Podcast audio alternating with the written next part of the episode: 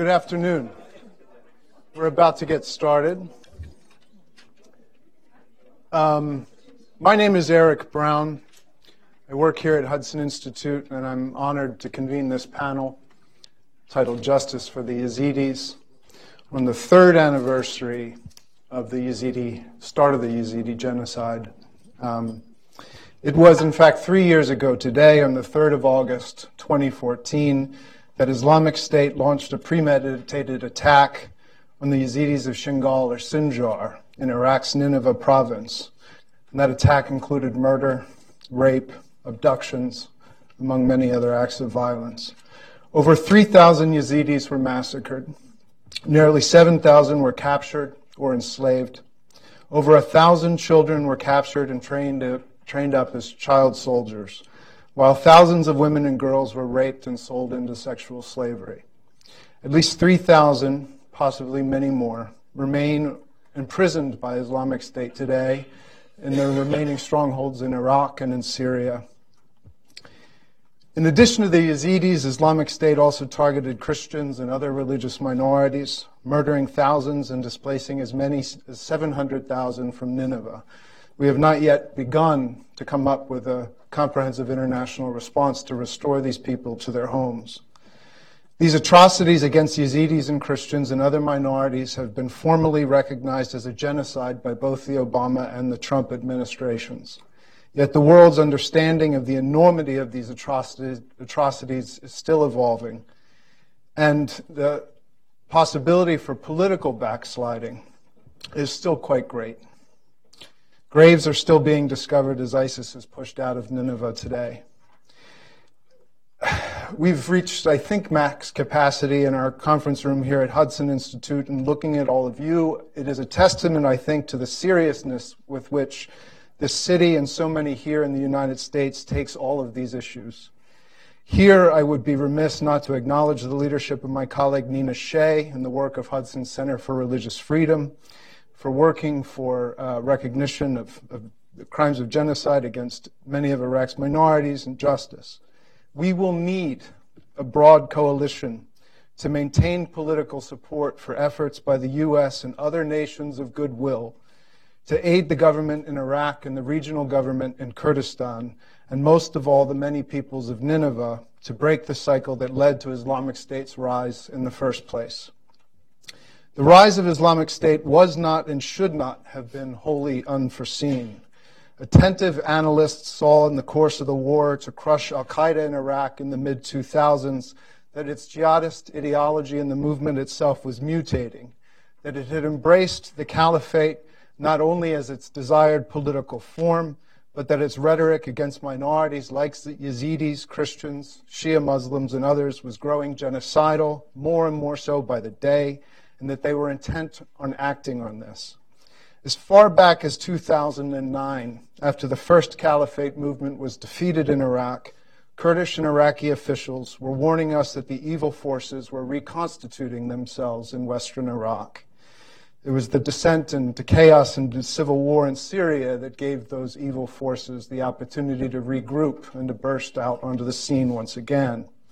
Now in Iraq, Islamic State is once again losing control of territory, but the political conditions, including the failures of local governance and security in Nineveh and elsewhere to prevent mass atrocities, have not been addressed.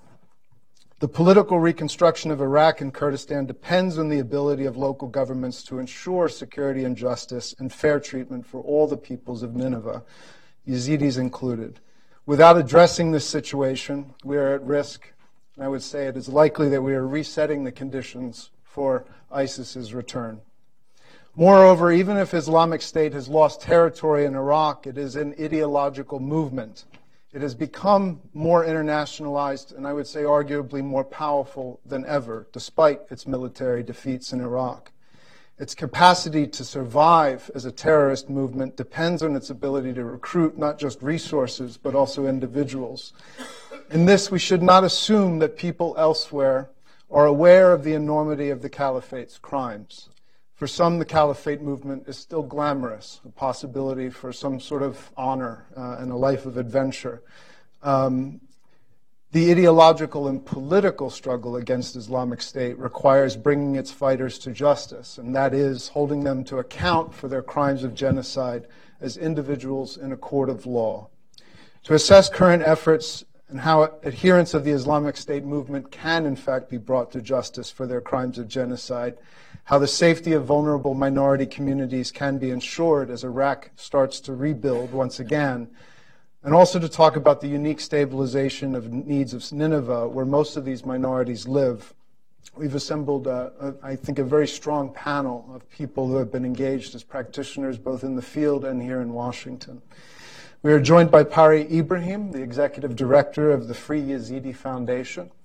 Um, Pari has been uh, very active on the ground as well in, in Iraq as well as in Europe and here in the United States and bringing attention um, to uh, uh, the needs of the Yazidi community and the importance of bringing ISIS uh, uh, conspirators to justice.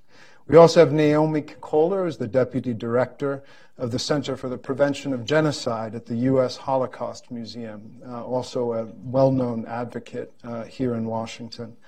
I'm deeply sorry to report that our formal program uh, this morning is going to be a bit abbreviated. We had originally had Nathaniel Hurd, who's a policy advisor at the Commission on Security and Cooperation in Europe, otherwise known as the Helsinki Commission. He was scheduled to join us, but uh, he called this morning and with deep regret is unable to join us because uh, an important piece of legislation that he was working on and that we, he was planning on speaking to all of us today about HR 390 is coming down to the wire. And he unfortunately is shackled to his desk, pushing a year's worth of work through. We hope very much in the future that Nathaniel and perhaps some of his colleagues will be able to join us um, to apprise us of, of, of, how that turned out and of the importance of that legislation. Um, uh, we, we do hope um, uh, that he will come in the future. I'm looking around the room as well and seeing an enormous amount of expertise um, and knowledge on all of these issues. So despite the fact that our program will be, our formal program will be a bit abbreviated, we will have some time for Q&A and open discussion uh, after our speakers uh, have their time. Uh, with that, um, I'd like to go to Ms. Ibrahim. Pari. Thank you. Well, uh, thank you, uh, Eric. Uh, I think you explained a lot of what has happened to the Yazidis. Um, just to give a short, short background. Um, I won't talk a lot about what the Free Yazidi Foundation is doing because the Free Yazidi Foundation was established because the international community did not act when they should have been acting and helping the Yazidi population when there was a genocide ongoing and until now is going. Um, on the 3rd of August, ISIS entered the area of Sinjar, which is inhabited by um, mostly Yazidi population. Uh, the Yazidis were, uh, the men were killed because of their religion. Um, the women and girls were taken, eventually sold as sex slaves on markets in uh, uh Syria, in Raqqa, and in uh, Mosul in Iraq. Um, there were also young boys uh, taken to eventually be brainwashed to commit suicide or become ISIS child soldiers. So as you can see, a lot of trauma within the Yazidi community. Those who eventually uh, did make it to uh, survive uh, this genocide are living now in Kurdistan um, as uh, IDPs in the camps. Uh, the need is enormous uh, psychological treatment, but also a way to find. Um, possibility to come back into the community to to try to find a job and uh, live life again as normal human beings. I think that's uh, the small thing that I wanted to say. Uh. Um, thank you to the Hudson Institute for, for hosting this conversation today. I think it's unfortunate that we have to be here because I think what this conversation means is that the commitments that the international community made over 70 years ago to ensure that there was never again going to be genocide, um, it means that they've unfortunately proven to be both harder to fulfill um, and also an ongoing area where we need to be investing more of our resources and attention. I wanted to talk a little bit today because we're here marking the third anniversary, and as Pari, Pari mentioned, the effect and the impact that this set of atrocities had on communities on the ground is just so incredibly um, extreme. When I traveled for the first time to Iraq, I met with uh, Christians who had been given, you know, barely even, you know, an hour, two hours notice that they would have to flee for their lives um, from Karakosh and elsewhere. Individuals who had been displaced over three times, people who had been living in Mosul. One man in particular uh, told me about his story about how when the Islamic State took Mosul, he thought perhaps I can stay, but he was scared, so he moved his family from Mosul to nearby Karakosh, a large Christian community. And he lived for almost a month with the Islamic State controlling um, Mosul. And during that time, uh, there came a point in which there was a decree issued, and he essentially had no choice other than to flee Mosul. Um, the only choice that was given was essentially to uh, pay a tax, which it was unclear whether or not, even if he was to pay, whether or not that would be sufficient for the Islamic State, uh, convert, or essentially be killed. And he fled first to Karakosh, and then, of course, uh, as many of you know, after Sinjar was attacked, ISIS then moved from Sinjar to parts of Nineveh Plain, displacing all the people who had fled and who were already living in areas in Nineveh Plain, including uh, Christian communities like Karakosh, and had to flee yet again and sought safety in um, the Kurdistan region. And those communities, the Yazidi communities, the Shabak communities, Sabian Mandaeans, very, very small community of which there were a few families living in Nineveh Plains, have all had to flee and are still in large part living displaced. We're talking over 700,000 people. We're talking the entire population of Nineveh who constituted religious minorities. That was an ethnic cleansing on a scale that we just have not seen, and that we should not have seen in the last um, in the last few decades after these commitments to to genocide. So, to genocide prevention. So for me, I feel that this conversation has to be a forward-looking conversation. It has to be one about how do we ensure that these communities are going to be protected going forward? How do we ensure that stability and security in Nineveh, this very unique province, which is home to the vast majority of Iraq's religious minorities, how do we ensure that that is stable and that is safe so that these communities can return home, so that that area can remain diverse? To do that, you have to ensure that the plight of religious minorities is part of the conversation. It's part of the conversation in Baghdad, part of the conversation in Erbil, and part of the conversation here in Washington. As, as central to creating a strategy for not just addressing the military threat by ISIS, but by ensuring that we actually have got a coherent, holistic strategy for what the future of Iraq and the future of the region will look like. What worries me is that in the last three years, and for two years of that, I've been working and trying to advance the recommendations that we have made in a couple of reports looking at the plight of religious minorities. What really worries me is that when I have discussions with the Department of State, when I have discussions with the, the past administration um, and hopefully future administration, when I have discussions with the people who are leading the military effort, discussion about religious minorities is a, an afterthought discussion about the plight of communities living in Nineveh is an afterthought for them.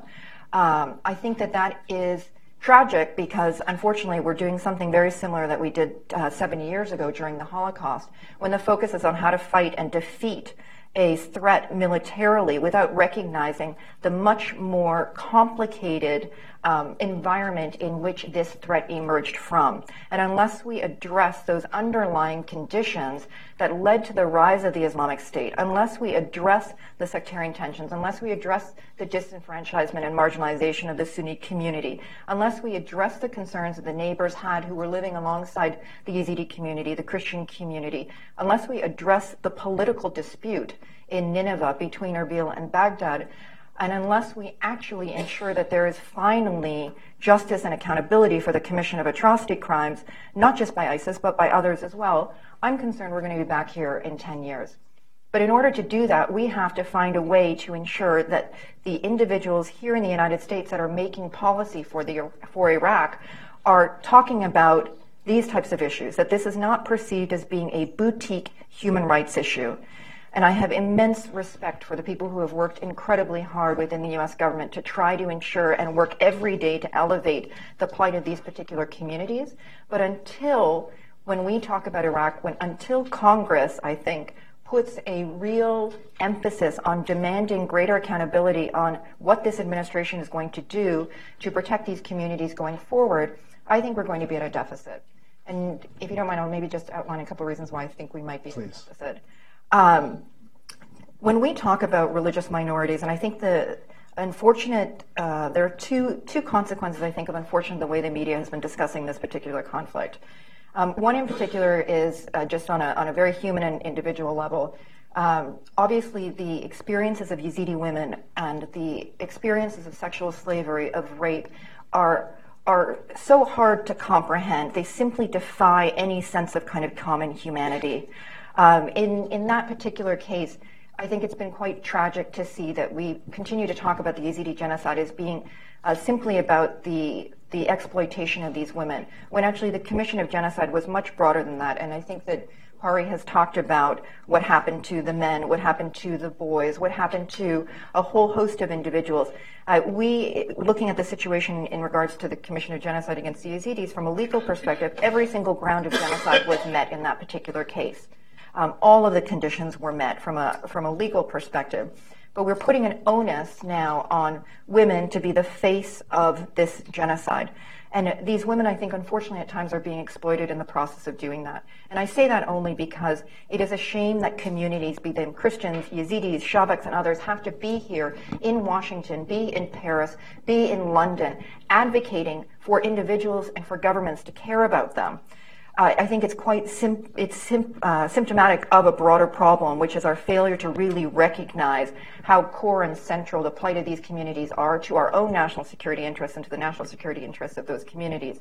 And I think we have a really real problem in terms of the exploitation of these particular individuals and communities. Um, I think a, a, second problem in the way in which we've discussed the narrative is we talk about ISIS as though it emerged out of nothing. Uh, I think there's slightly more nuanced discussions when we talk about it being um, the, the child or the father of Al Qaeda. Uh, ISIS is more than that. And when we talk about religious minorities in Iraq, we have to be talking about the conditions that allowed for the rise of this. If you look at the history of Iraq, it's a history in which you have a country that has experienced horrific atrocity crimes every single decade. There is not a single person in Iraq that within their family, I suspect, cannot, within five or six degrees of separation, um, speak to a family member that was the victim of a brutal crime. We have to understand that when we understand the history of the country today, when we think about what is needed going forward. But we also have to recognize that in addition to the atrocity crimes that have been committed, there has been decades of persecution.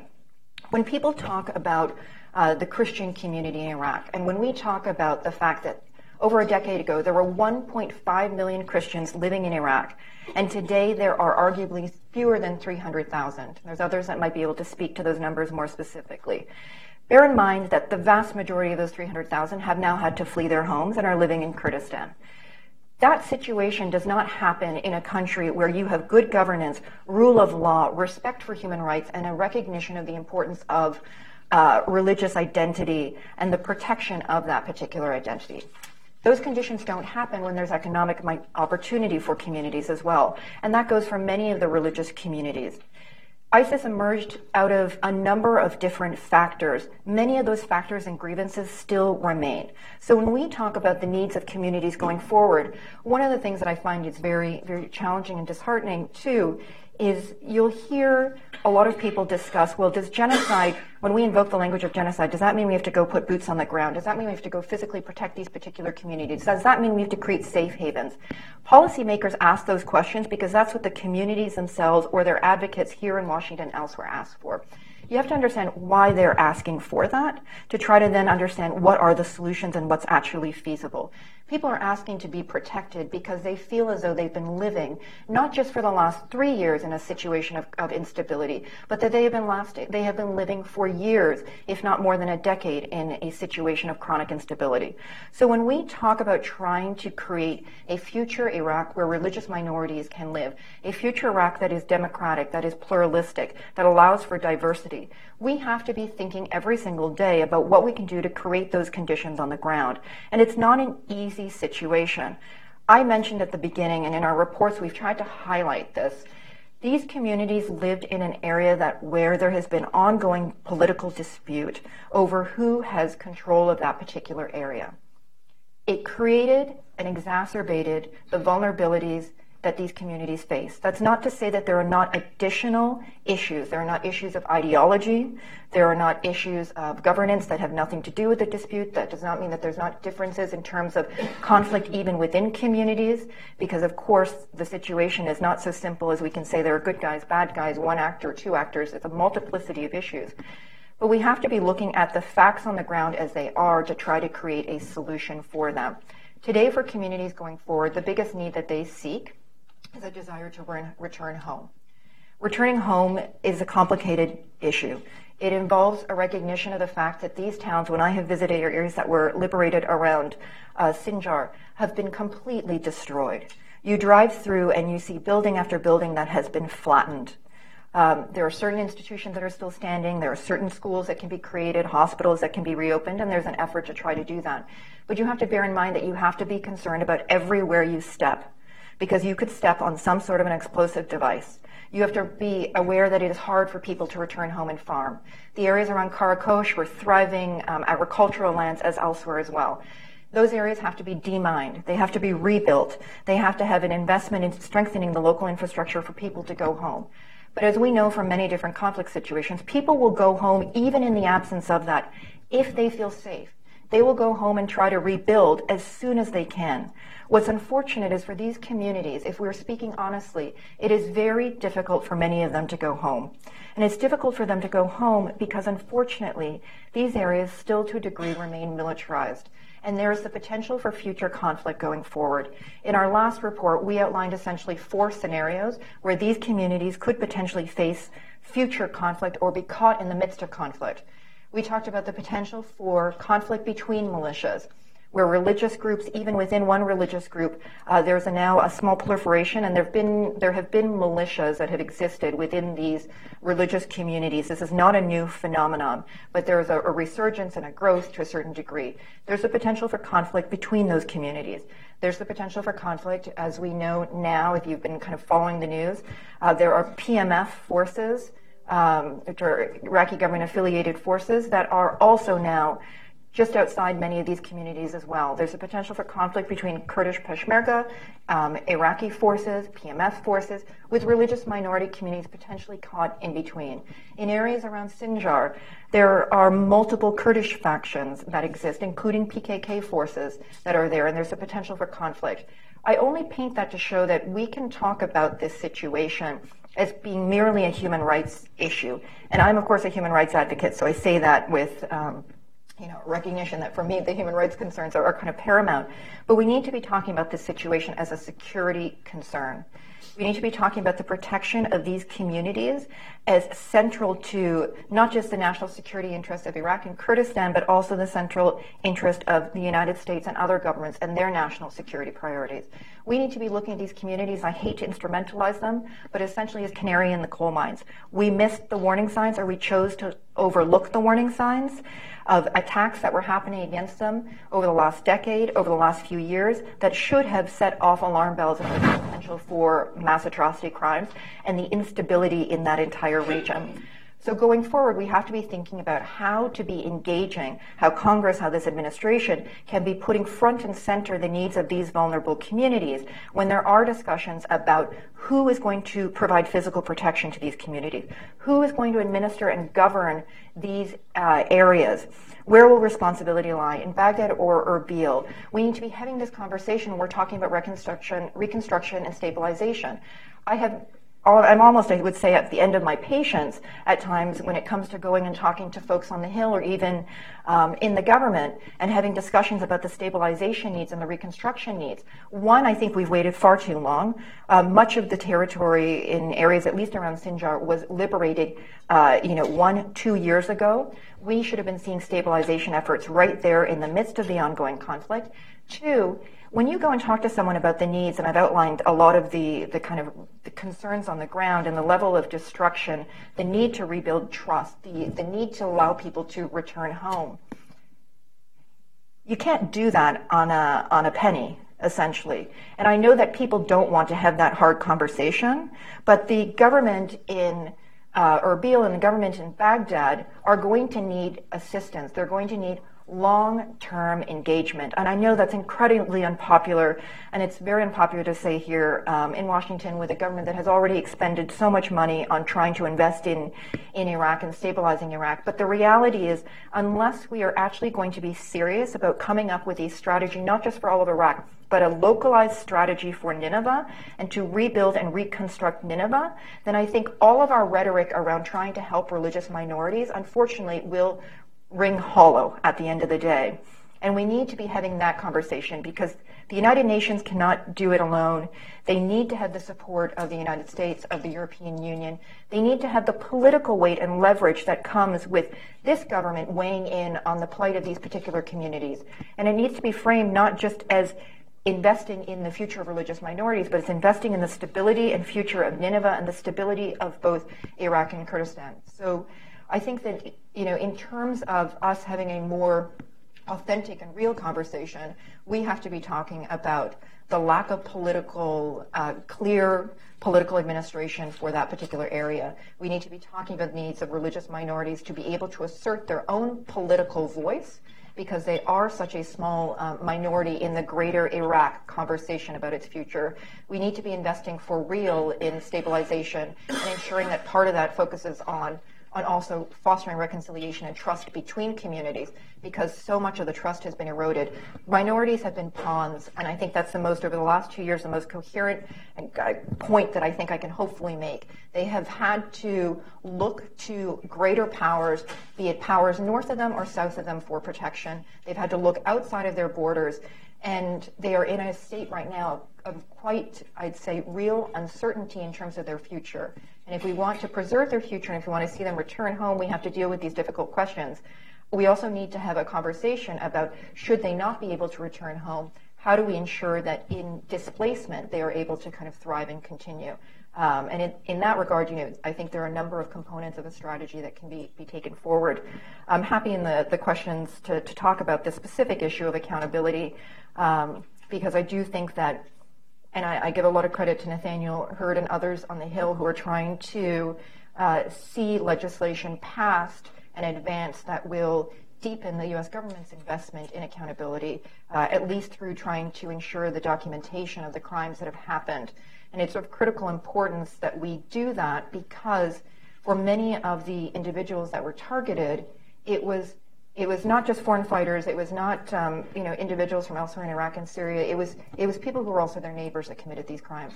And for them to be able to return home, they need to know that the person who killed their mother, um, or their sister, or their brother, or forced them to flee in only their T-shirt, is going to be held responsible. So I'll start with that. Thank you. Thank you. Excellent. I, will come back to a lot of the points that you made. Um, very rich. But I wanted to address a question to Pari, who, who has uh, not only spent time in Sinjar, but on, in the camps, uh, the IDP camps and elsewhere, speaking to Yazidis. Um, what now are their priority issues? And now, three years after uh, the atrocities began in Sinjar, uh, how do they assess the response of local governments, both in Erbil and in Baghdad, um, but also of, uh, of, of, Western governments uh, as well to their situation? And, and what are their, are their main priorities going forward? So, um, what Yazidis at the moment uh, think about is, of course, justice, security, safety, opportunities, equality. Um, these are just the things in general that we are looking for. Uh, we all know that um, soon um, uh, Kurdistan will try to go for independence. Um, as Yazidi community, I think we do uh, support anyone who wants to uh, uh, seek this opportunity. And um, um, I mean, the Kurds worked very hard to achieve this. And but I think for the Yazidis, it is uh, at this point not whether if it is Kurdistan who will get independence or it is Iraq who will be the ones uh, looking over the minorities. I think it is um, whether it's Iraq or Kurdistan, what are we going to do for the Yazidi community? I think, uh, as Naomi said uh, very well, for communities to go, uh, for Yazidi communities or other minorities to go back, you have to have a sense of security. Uh, at this moment, no, the Yazidis do not have that. Why? Because I think Sinjar is now becoming an area of uh, um, political um, um, um political fights of say, for example, the YPG, the uh, KRG, the Iraqi government. I mean, there's a lot going on in that area. So even when ISIS is gone, how are we going to deal with that and making sure that the community is safe? Also, when they're returning to their homes, um, uh, how are the Yazidis uh, going to deal with the Arabs who are still living in the uh, neighborhood? So these are all questions that we should uh, try to answer together with both governments, I think. Um, I think uh, we as the Free Yazidi Foundation do have a very well uh, connection with the government. We have a lot of talks about how to make sure that Yazidis can live and stay in Kurdistan, to uh, make sure that not everyone is leaving and we're, we have to eventually talk about an exodus.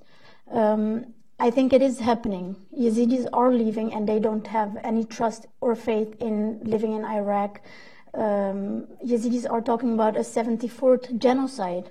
I mean, uh, we have now the possibilities to use um, internet and social media, and that's why the Yazidi genocide uh, became well known around the world.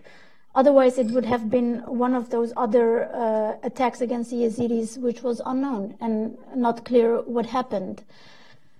Um, regarding um, uh, the victims, I mean, we're not only talking about Yazidi women, we are also talking about young children.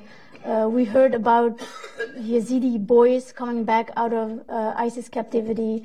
Of course, these kids have been brainwashed, but they are currently in the um, uh, jail in Kurdistan. Um, I know of, uh, I've heard of uh, around 20 Yazidi kids I mean, we have to uh, talk with the government on what to do for these kids. They need psychological treatment, which we are offering to, uh, at the moment, young women and girls. And we should think about offering this to uh, young boys who are returning because they did not willingly go to support ISIS. They were forced into this.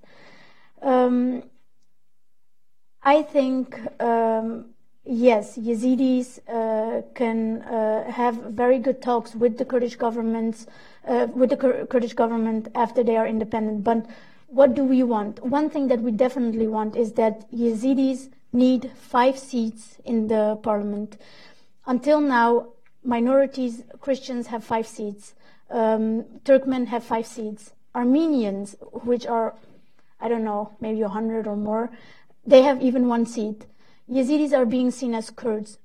At this point, after the genocide, I think the Kurdish government has to realize that there are people who see them as who see themselves as Yazidis, as ethnic religious minorities. Uh, some Yazidis see themselves as Kurds. The, the, the, the Yazidis are divided into groups, but the government has to understand that with this, it means that the Yazidis need a voice in the parliament, which means that yes, Yazidis have the right to have five seats in the parliament, which makes also things much better for the Kurdish government on how to deal with minorities. If you don't give them a voice in the government, you will also not understand how to deal with them. And then you will eventually have uh, uh, things that, like, uh, people misunderstand the religion. Um, within the, the communities, there will have uh, there will be uh, misunderstandings and people will will will will not be um, happy with each other. There's no equality. There's no uh, equal rights, and it is true on the ground. I have seen it, and the, these are the points that the government should uh, uh, try to face. Whether it's Iraq, I do not blame the KRG for anything, but it is the KRG or the Iraqi government that has to look into these things for minorities, not only Yazidis, also Christians, Turkmens, and others.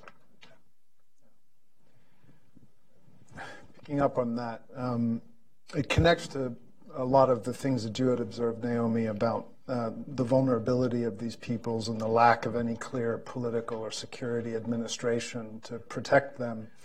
And without that framework, the resolution of any of these uh, issues that Pari describes um, will not be possible. There needs to be a framework for politics to take place, for justice to be meted out and delivered and, and obtained. Um, I remember reading recently a 16th century Kurdish writer talked about how when the Turkish Sea and the Tajik Sea agitate and flow out, it's the Kurds and the others in the middle who often have to pay the consequences of that. Um, that situation, as you has described, is very much the case today, uh, not just in Nineveh, but across much of the greater Levant. The actors are different, but these people are very much stuck between competing empire building projects, if you will. Uh, the caliphate, of course. Um, Iran has attempted to build, or is building, uh, I think quite successfully, um, uh, a security corridor. Uh, to maintain its positions on the eastern Mediterranean, and that crosses directly through Nineveh.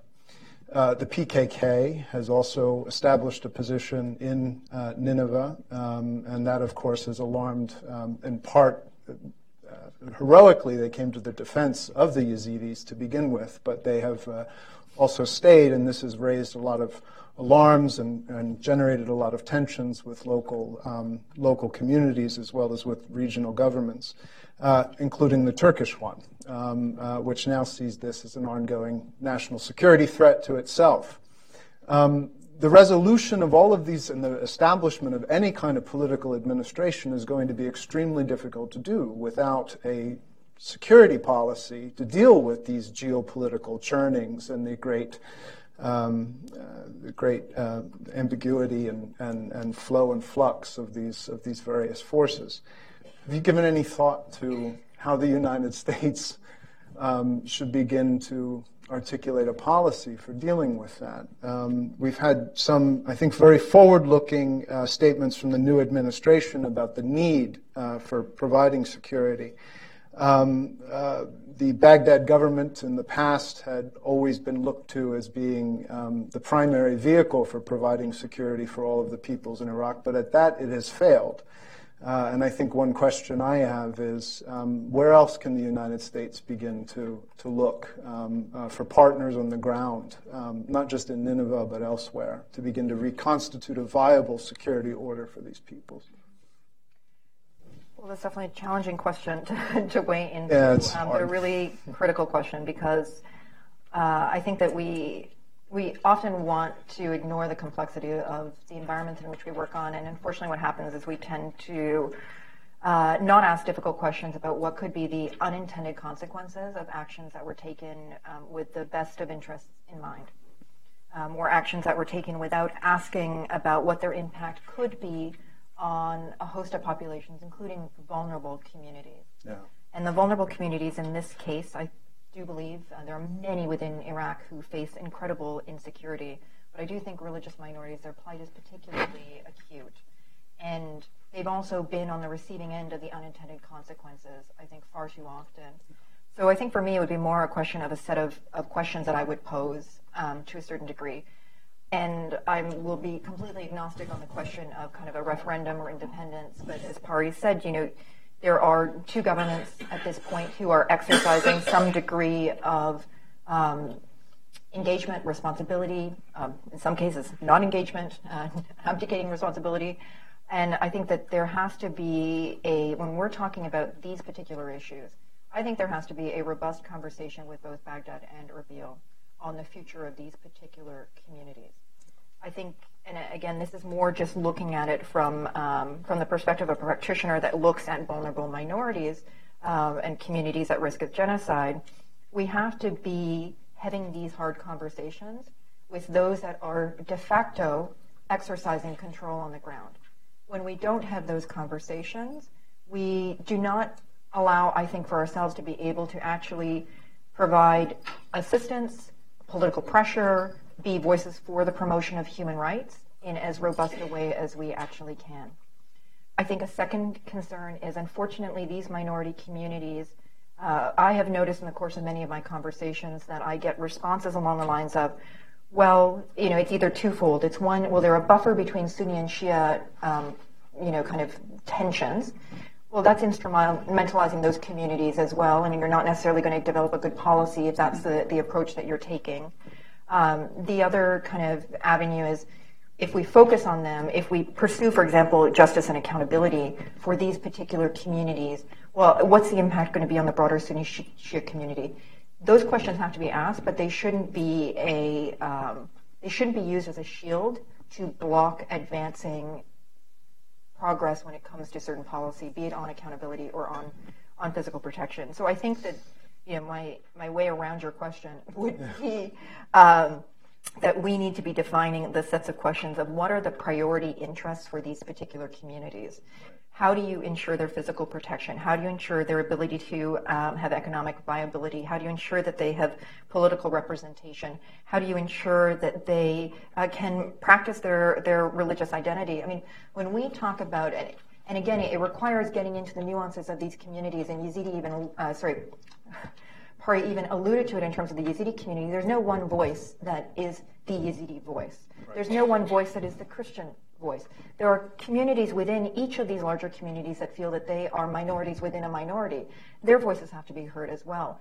The specific senses of insecurity we need to map to be able to understand where there could be t- potential flashpoints.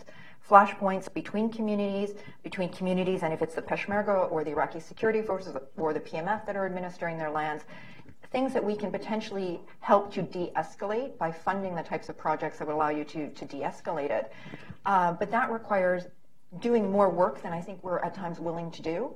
And when you were talking about additional partners, I mentioned before my frustration about speaking to to folks, um, and I do hope that this is something that the next administration. I think that there is a, an openness to have a conversation, and I've actually been quite um, appreciative and grateful of this current administration's willingness to talk about the importance of religious minorities and see it as part and parcel of what the future of the region in Iraq needs to be. I think that creates a remarkable kind of opening and an opportunity um, in that regard.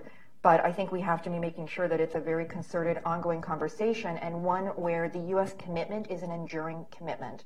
These communities have been abandoned so many times. Uh, the Kurdish community has been abandoned many times. People need to be able to have trust in the international community, in what the US government will do, in what the UN will do, in what European governments will do. And to be quite frank, if I was a Christian from Karakush right now, I would have no trust in pretty much anyone other than my immediate family and my community.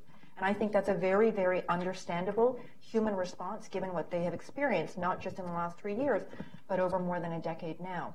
And we need to be making sure then that we don't just pass the buck to someone else.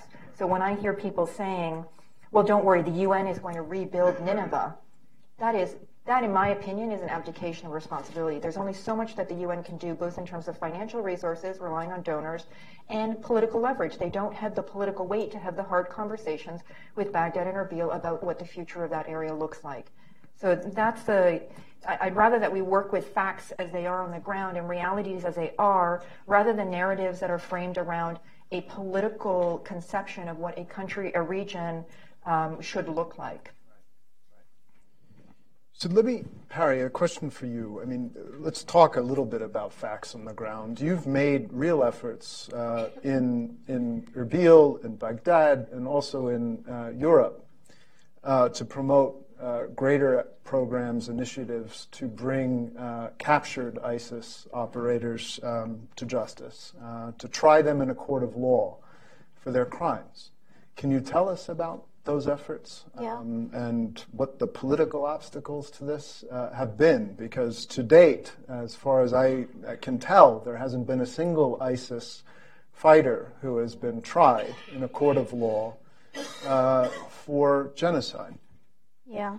So um, I think Naomi and I both know a lot about the law because I just recently graduated from my law degree. Um, but I mean, what we've seen, uh, not only in the US, but also in uh, uh, Europe, um, we are lacking to hold perpetrators accountable for war crimes that they committed in Syria or Iraq. Um, this is, uh, for me as a Yazidi, um, very frustra- frustrating because uh, we have uh, we have the laws in place, uh, but we do not we choose the easy way out, and that is indictment for terrorism. uh, I think it should bother every person around the world that uh, because we're talking about uh, crimes like genocide, crimes against humanity, rapes and murders, and actually in Holland, I, I I'm a citizen from Holland, and uh, the perpetrators are actually just getting away with uh, the crimes that they've committed because at the moment they cannot uh, prove what the perpetrators have done. And that's why it's so good to have organizations like the Free Yazidi Foundation, which is together with psychologists and lawyers trying to get uh, testimonies from the women and girls and try to make sure that the testimonies are given to prosecutors, national prosecutors. I mean, we did uh, do the uh, route to the ICC, the International Criminal Court, uh, which led actually to nothing because that is political, even if they want to say they are not. They are waiting for the United Nations to refer the case because then the United Nations will probably uh, have to pay all the costs that is need, that are needed for the preliminary investigation. Um, we did ask for a pre- preliminary investigation, which until now did not happen. We only received, um, uh, after a couple of weeks of uh, giving the report to the prosecutor, that they have um, uh, they give a, a, notification of yes, we under, uh, we received your report and you will hear back from us. Now we are three years further, and actually. Um, um, the International Criminal Court is not doing anything, and they have jurisdiction over the foreign fighters who are uh, nationals of these uh, uh, states who are members of the Rome Statute. Right. So if we're talking about uh, foreign fighters that were, for example, Dutch, they have jurisdiction over them. Right. If they have committed crimes, war crimes, they should act. We're talking about a genocide. We are, we are not talking about just a murder somewhere around the world. Right.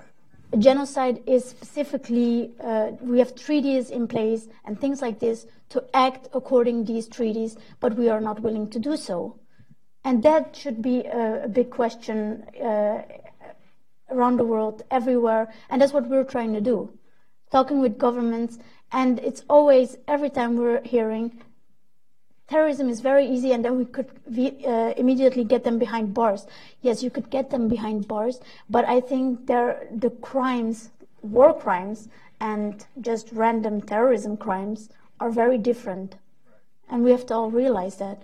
I think Yazidi victims have no justice until uh, uh, the perpetrator is um, indicted for the crime that he or she committed against those Yazidi people.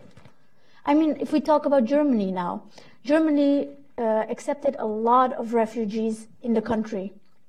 Two Yazidi girls uh, have been brought to Germany for the treatment. These girls have identified their perpetrator. The perpetrators are now on the run. What does this mean? This means that ISIS perpetrators, and Europol already had said this, that around five, more than 5,000 perpetrators have gone to Europe. These girls have seen the perpetrator that was raping them in Syria and in Mosul in Germany. This is something we should all worry about. I mean, we talked with the FBI about these issues. FBI is very on point on everything.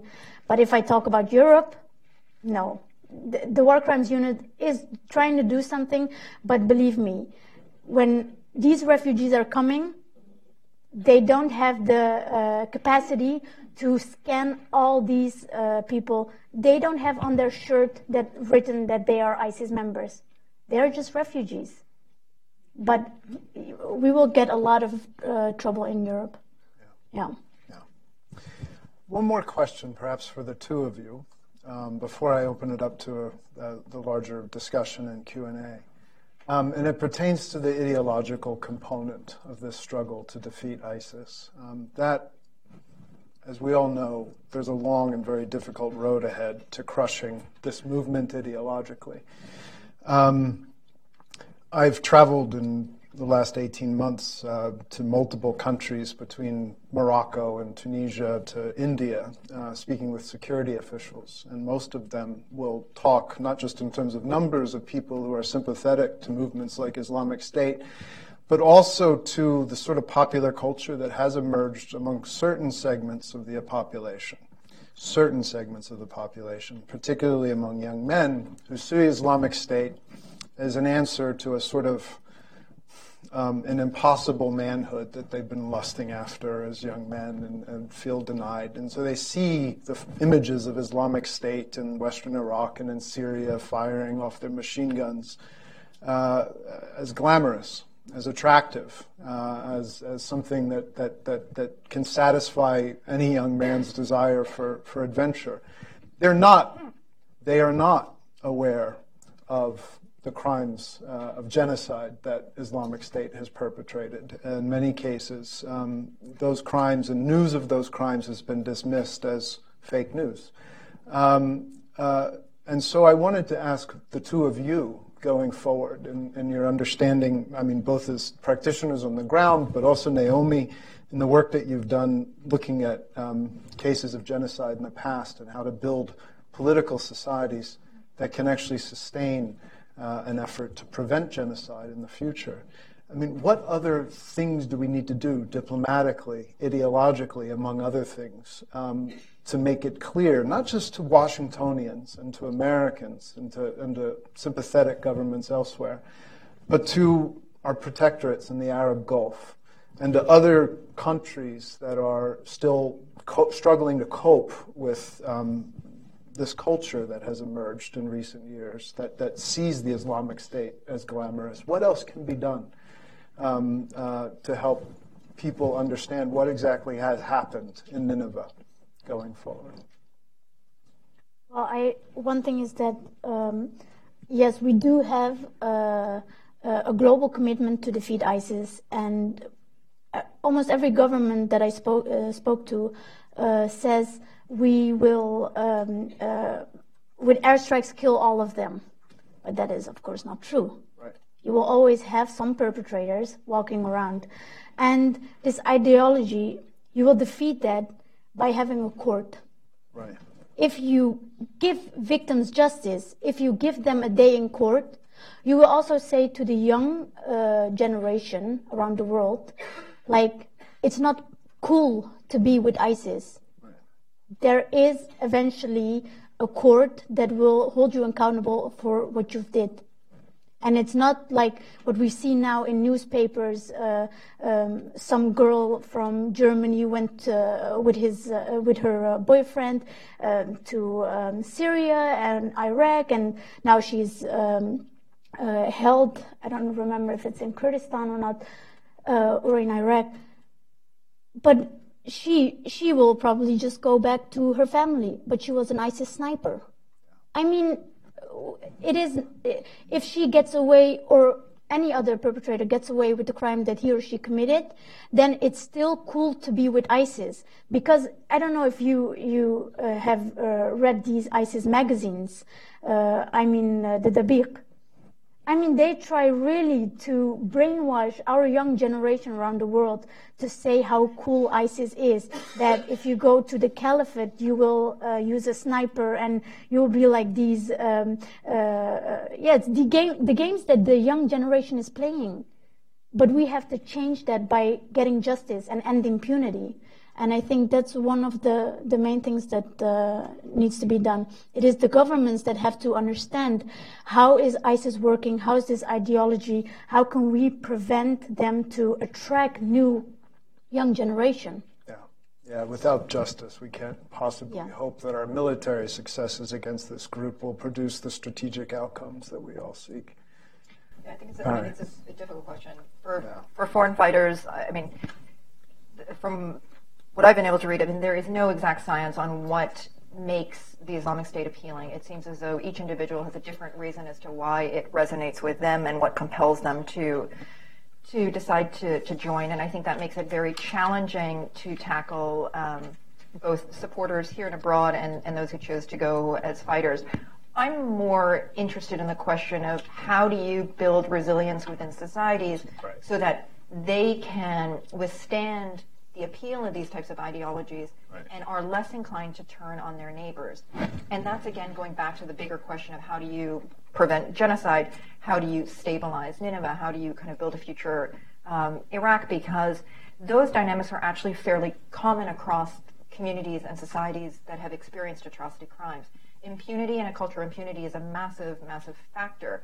Um, and that's why when we talk about impunity and account- trying to tackle accountability, we're trying to make the argument, and I think this is again one of the challenging things. You have to constantly be inserting, for those who are going to look at foreign policy through a very narrow national security lens, why accountability matters.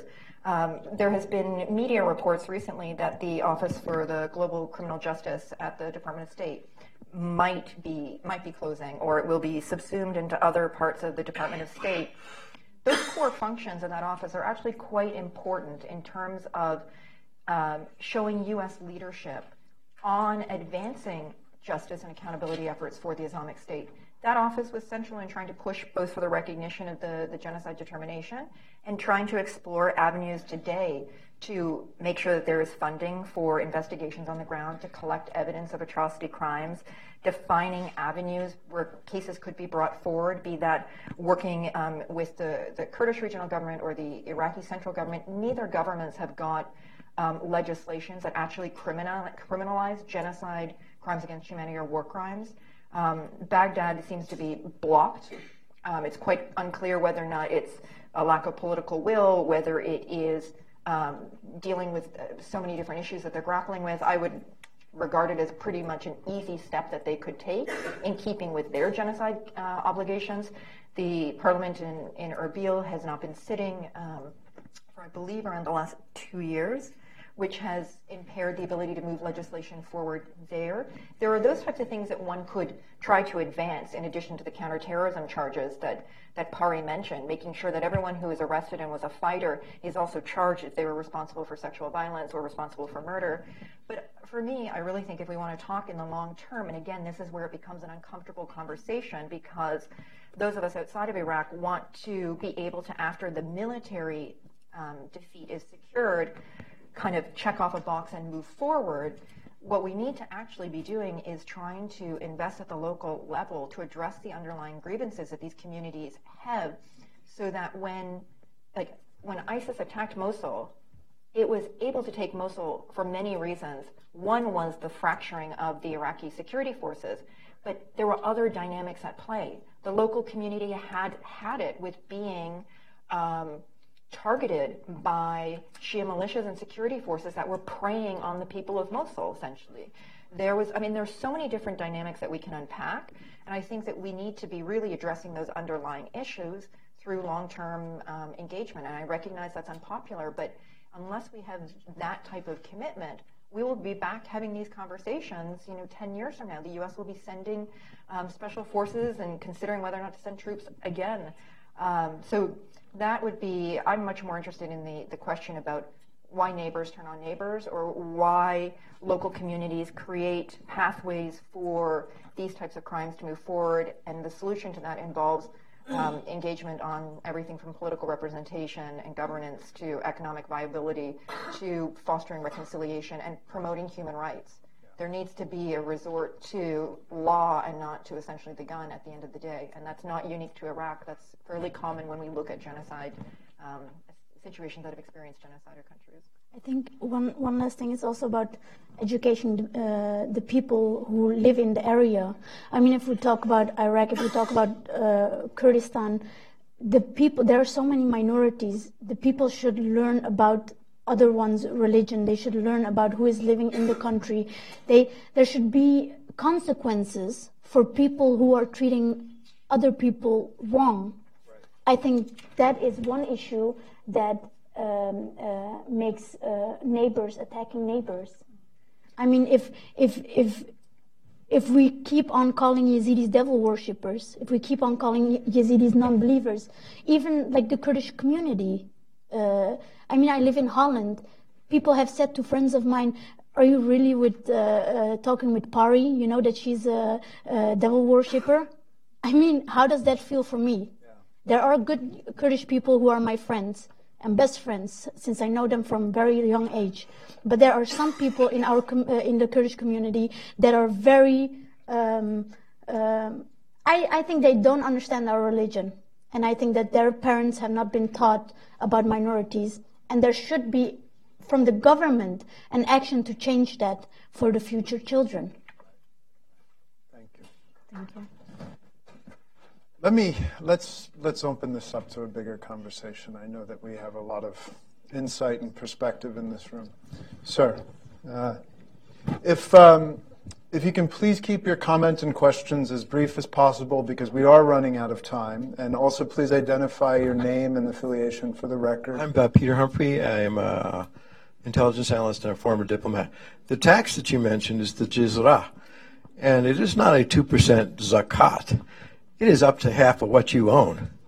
And so at, at some point, I wonder when we address the elephant in the room, which is, uh, you know, politically incorrect that uh, there are hundreds of thousands, even millions, of Muslims who believe it's okay to expand your faith by violence and conquest. And nobody, nobody has a plan to make that disappear. Thank you. That's an interesting point and an important one. Uh, part of what we are talking about is that advancing uh, rule of law, uh, not just in terms of programs, but actual institutions, and uh, looking and, and, and bringing ISIS fighters to court where they need to respond to crimes levied against them um, as individuals, not as members of some mass movement, is a very important component that is completely lacking so far uh, in our arsenal to deal with groups like ISIS. Um, but it is a very long and complicated process. You're absolutely right, specifically dealing with these broad based ideological movements. Yeah, sir. Uh, in the front row here.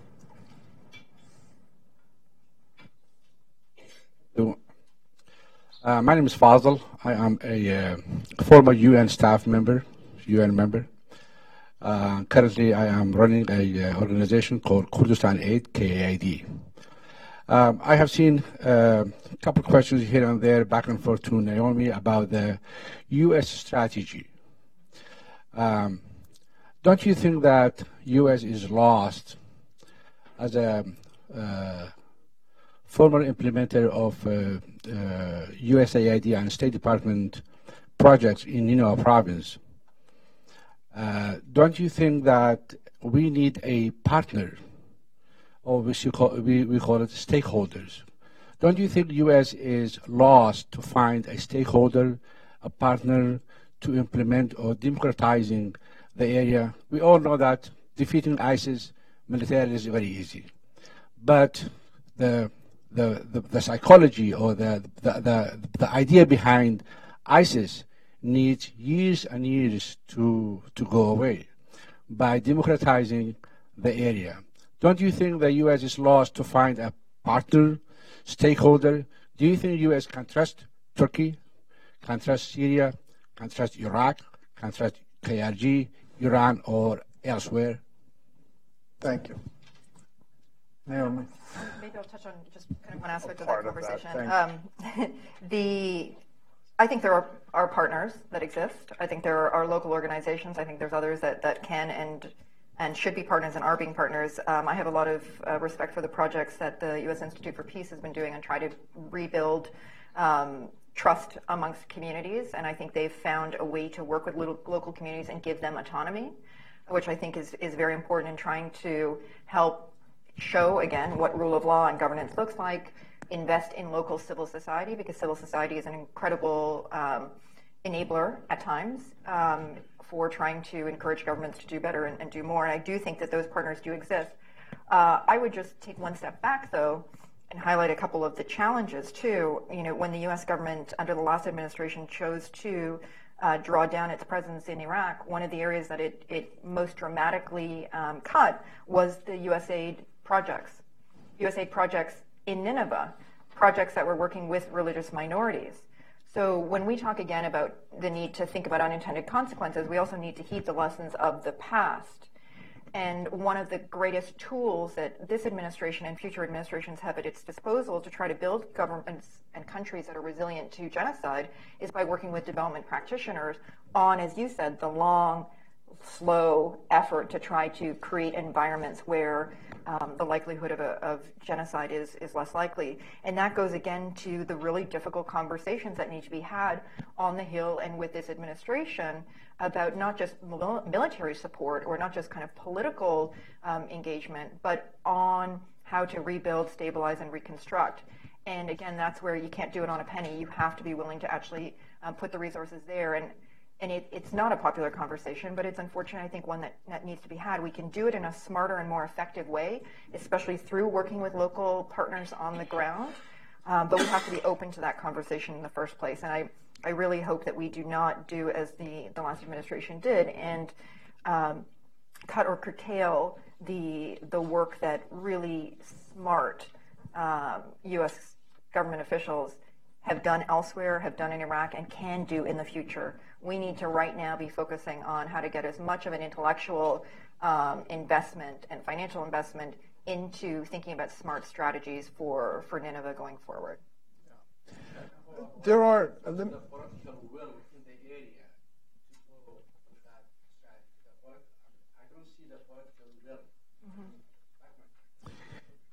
It's a very good question, and it's a very good point. I, it's USIP has done tremendous work along with a number of other organizations, and there's a diversity of obviously partners on the ground in Nineveh and elsewhere that you can work with. But at the end of the day, the problem still becomes who is going to provide the governing political and security framework with which rights can actually be safeguarded, uh, with which security can actually be provided.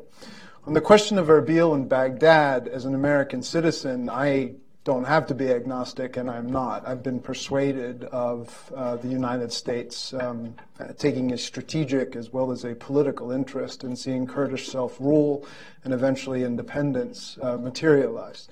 As a policy analyst, I think that it would be a lot easier to make that kind of argument here in Washington um, uh, if in KRG uh, there was leadership and more discussion between Erbil and here in the United States about what are the real material capabilities that are required, both in terms of military protection and justice, to provide a, uh, a, a, a, wall around the peoples of Nineveh. Um, obviously, that needs to go hand in hand with um, very careful diplomacy on the ground with the peoples of Nineveh.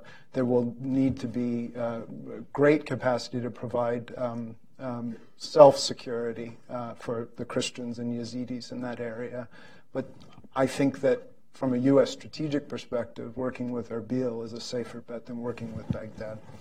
Um, sir, in the back there, please. Uh, yes, I'm Russell King. The question for Ms. Ibrahim. Um, from what I hear about Yazidis as, as a religion, it sounds a little bit like maybe Native American religions. I'm not sure. I'm, I do not think it's either Christianity or Muslim, but if it is, let me know. But I know the Native Americans often have an origin story um, of, of, how their particular um, tribe and you know religion came came to be. Can you give us a history of the Yazidis and their relationships with other histories from the beginning? That truly is a fascinating question and and a complicated one. The answer is very long. Yeah. But I yeah. can give you my card and you can go on our website. Yeah. There's like everything on it. It's it's absolutely fascinating and it's, it behooves us to read up uh, and to understand um, this history uh, and, and, not just of the Yazidis but of the other peoples of Nineveh and elsewhere. Uh, Rep- Representative Rahman in the front row. Uh, thank you very much. I'm Bayan Sami Abdurrahman, the Kurdistan Regional Government Representative. I want to personally thank Pari and Naomi. You've both been very brave, very courageous, uh, done a great deal, and uh, makes me very proud and humble that I'm here with you today. I want to just touch on a few points. I agree with everything you said, by the way, which is rare. Usually I disagree with a lot of what the panelists say. But I just want to pick up on a few points. Uh, of course, the Nineveh Shingal area, and I'm from Shingal, are disputed territories. There is an article in the Iraqi constitution, Article 140, which should have been implemented by 2007 or the end of 2007, would have given the people of those areas the opportunity to vote in a free, open, democratic way on where do they want to be. Do they want to be part of Kurdistan or part of the rest of Iraq? That article was never implemented. The US administration, the UN, the international community, Baghdad, all of them colluded to make sure that Article 140 was not implemented. And what I hear you discuss today enrages me because Article 140 was negotiated. It was part of a uh, part of a uh, constitution that was ratified and voted on by millions. Why was it not implemented? Now we have another opportunity. Kurdistan will have a referendum on independence. We haven't talked about a referendum for the disputed territories. We still want the disputed territories to be decided either through negotiation with Baghdad or let's revisit Article 140. But I would urge the communities that are in those disputed areas push for Article 140 be to, to, to, be implemented because your voice will be heard. You can vote against joining Kurdistan. But let your voice be heard and let it be done in such a way that the international community can no longer ignore this article or ignore the result. A couple of other sm- small but actually very important points. The issue of education. We recognize in the Kurdistan region that our schools teach only Islamic studies. And there is a plan that from very soon, I, I don't want to put a date on it, but very soon Islamic studies will be changed to religious studies so that our children will learn about every religion in the world, just as I, who was educated in Britain, I learned about Buddhism, Hinduism, it, Yazidism, believe it or not. Because that is a beginning. Well, we recognize, we recognize that the, the children, the future of Kurdistan relies on our children having a more open mind than our generation and previous generations. Finally, the issue of justice and accountability. The Kurdistan region was the first government anywhere in the world to say that this was genocide. We have established a center in Duhok with the help of an NGO to collect testimony, we hope in such a way that it can be used eventually in prosecution. But nobody wants to prosecute. We also have been to the ICC. We have also been to the United Nations. The United States needs to put pressure, use its leverage on Iraq. Iraq is the sovereign state here. I wish Kurdistan was a sovereign state. Iraq is the member of the UN. Iraq is the one that can invite the ICC to have jurisdiction. Put pressure on Iraq to do so, to do the right thing. Put pressure on Washington to use its leverage on Iraq to do the right thing. Thank you very much. Thank I, I think very good that uh, the last thing you said about justice. We are now currently talking with uh, uh, some people from the Kurdish government regarding justice in Kurdistan, and hopefully soon we might have uh, cases and uh, maybe the first case in Kurdistan. It's in the second row here, please. Hello. Hi, I'm Laura Kelly. I'm from the Washington Times. Um, Pari, can you First of all, thank you very much for being here and speaking to this. Um, can you speak to some of the feelings about the of the victims in their will to see the perpetrators brought to justice? Um, I mean, is it kind of something that they are are just so broken that they don't have the energy to to say I want to see them in court, or do they show a real desire to see them go through the justice system? Um, and then Naomi, if you can, are we able to draw any parallels between um, bringing ISIS members to international criminal courts uh, compared to how we brought the Nazis to justice? Thank you. So um, I think I will start and answer this question. Um, do victims want to have their day in court? Yes. Um, the only thing is that you have to understand that there are a lot of different organizations and what we're seeing that also media is doing a lot of exploitation of victims. There are a lot of victims that don't want to follow that route. And I can understand that, which they shouldn't do that. It's dangerous for their own safety. It's not good for their own health, and psychologically, uh, it's just very bad. But we, as the Free Yazidi Foundation, really try to uh, find a way to make sure that the victims are protected that there is security for them, that there is psychological treatment for if they retell their story. And with that in mind, I mean, I can, if I show you my phone, it has like tons of messages of these victims who just see me as their sister because I don't want anything from them. I don't want the publicity. I don't want the the, the, the, the news every time uh, uh, to come and bring these victims and to retell their stories. It's very bad. It's not good for their health. And that should be understood by everyone. So, do they want their day in court? Yes, they want their day in court, but with an organization that is trying to protect their safety, their health, their well being. For the Free Yazidi Foundation, this is our main goal. Their well being is so important for us, for me. I'm a Yazidi woman leading a Yazidi organization. Believe me, in the Middle East, you are put aside because you're a woman. They don't, they don't care. But I know that there is a lot of pressure of uncles, of the men in the families, of fathers who are still there, putting a lot of pressure on these girls to talk on television, to talk and do interviews. I had the other day a message to Rukmini from the New York Times about her podcast. This girl is just out of captivity, and immediately, bam! What, what is, was the reason? Her uncle agreed on doing an interview. It's not good. I know from the Yazidi community, from the women in our community, that they don't want to be pressured.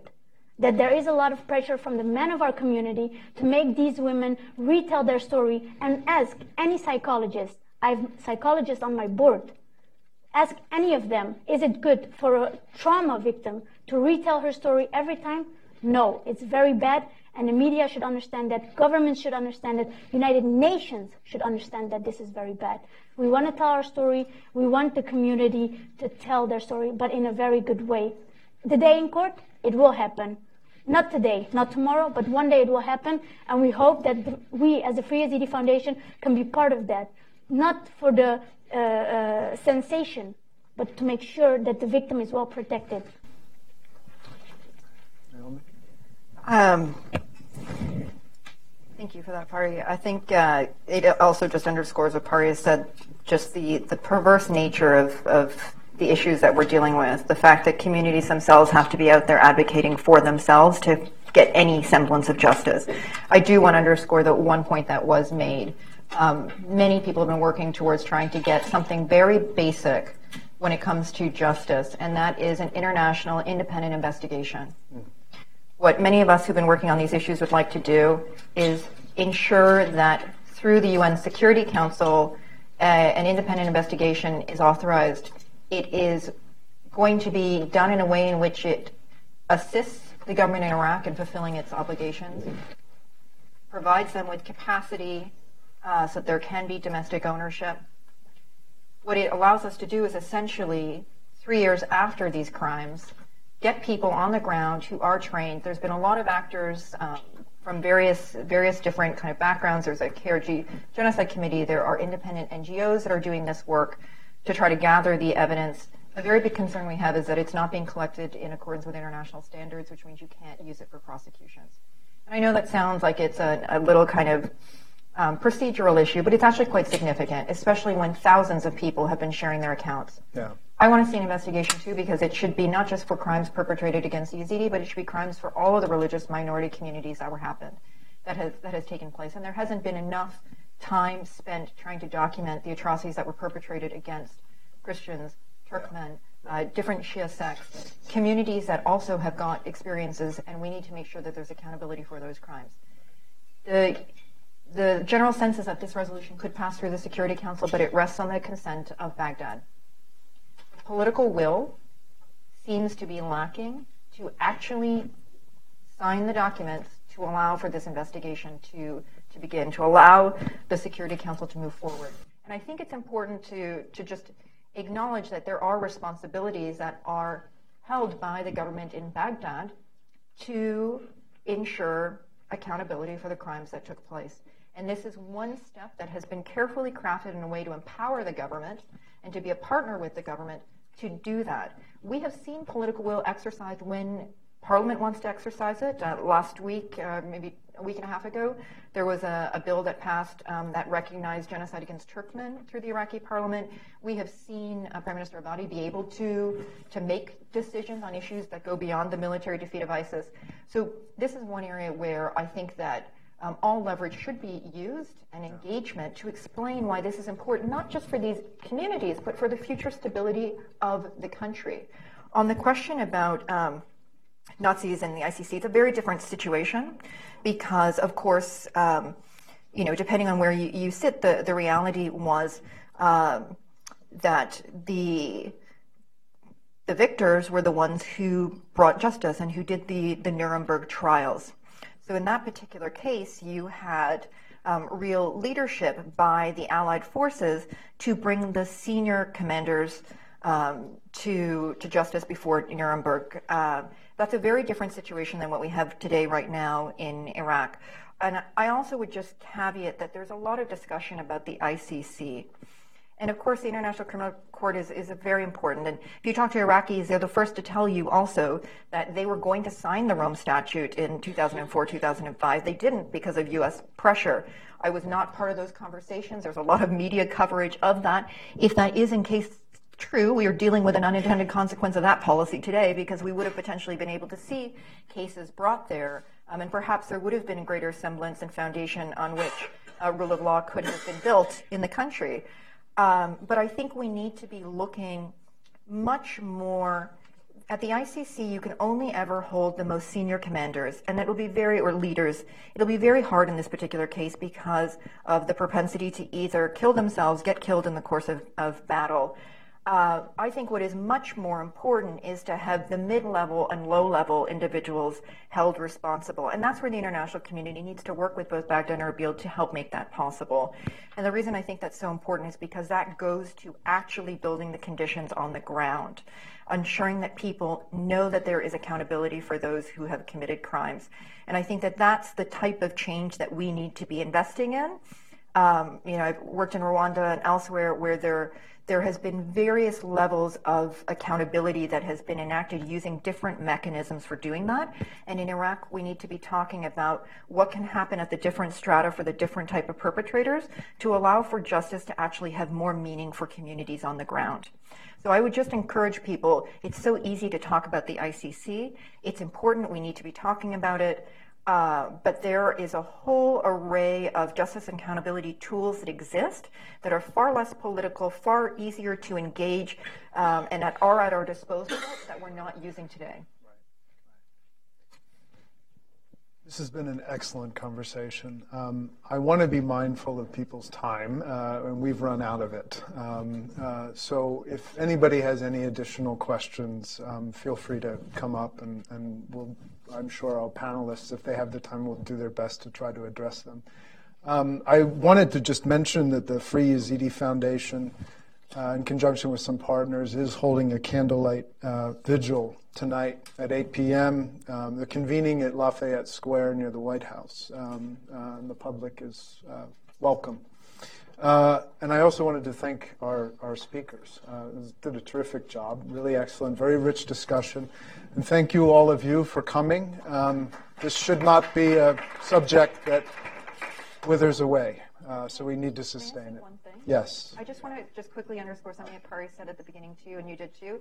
This is a genocide that's still ongoing. Yes. So yeah. I think it's really important just to recognize that there are still women and children that are being held by the Islamic State, yeah. and as we are carrying out military operations in Raqqa and elsewhere, many of those individuals are likely there and are still vulnerable. Yeah. So it's important just to, to keep that in mind today as yeah, so If, if today is exactly three years since the genocide and still ongoing, as she says, so anyone who wants to come tonight at the vigil, please, you are welcome to light a candle for those who uh, died that day and those who are still in captivity. Thank you. Thank you.